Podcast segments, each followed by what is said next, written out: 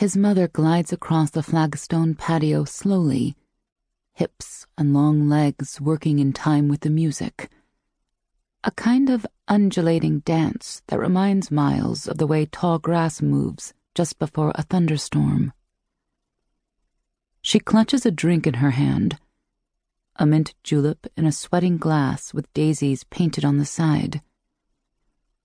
Captain and Tennille sing from the tinny portable radio that rests on the table. Love, love will keep us together. She hums as she dances her way to the aluminum framed lounge chair.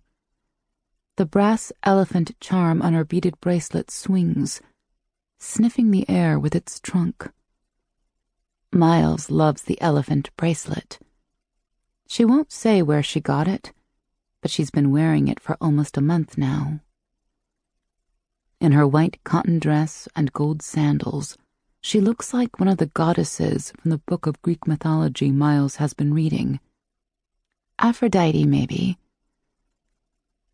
Her toenails are painted a rich velvety plum. Her skin is a summery bronze, and her light brown hair is highlighted with gold and feathered back from her face. She sits down in the chair, resting her glass on the little metal table beside it. She picks up the pack of Pall Malls and shakes out a cigarette. Miles holds his breath and shifts uneasily in his hiding spot.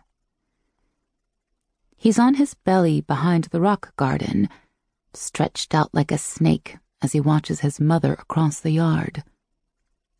She'd promised to quit but she keeps cigarettes hidden on the bookcase, behind the huge leather bound classics no one in their house ever reads Moby Dick, David Copperfield.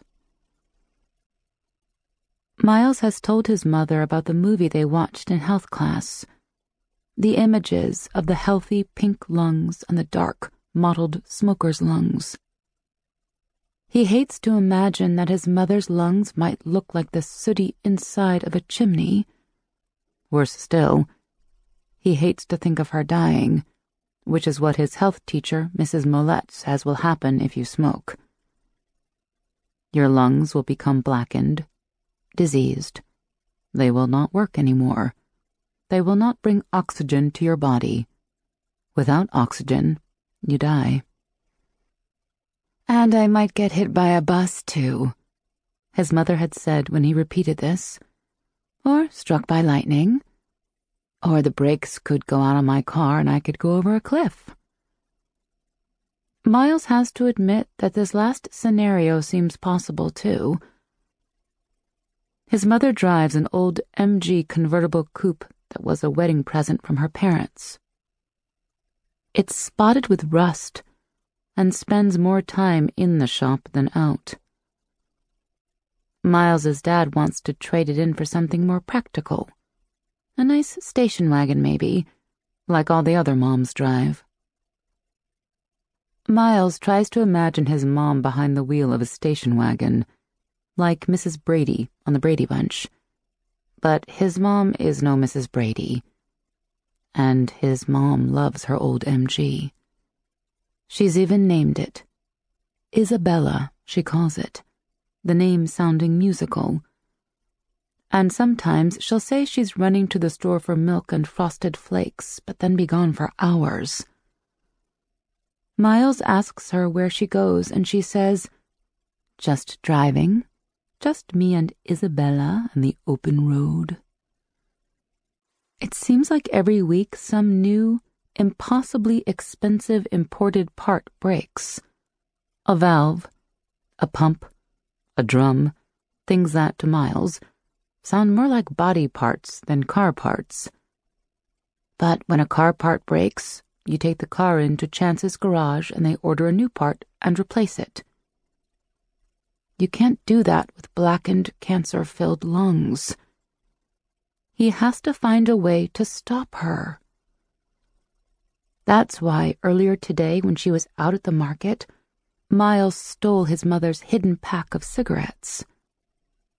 It was half empty, with only ten cigarettes remaining. He took out two and carefully worked half the tobacco out of the paper. Then, just as carefully, he replaced it with the two paper packets he'd made, each filled with black powder from his toy gun caps, along with a pinch of sulfur from his chemistry set. Once the tobacco was placed back on top, they looked just like the other cigarettes. He wanted her to get a few good drags in before a small, stinking explosion would turn her off of smoking forever. Ten cigarettes, two of which will explode. The chances she's chosen one just now are one in five. Miles likes numbers, understands odds. Hunkering down, he watches as she lights up.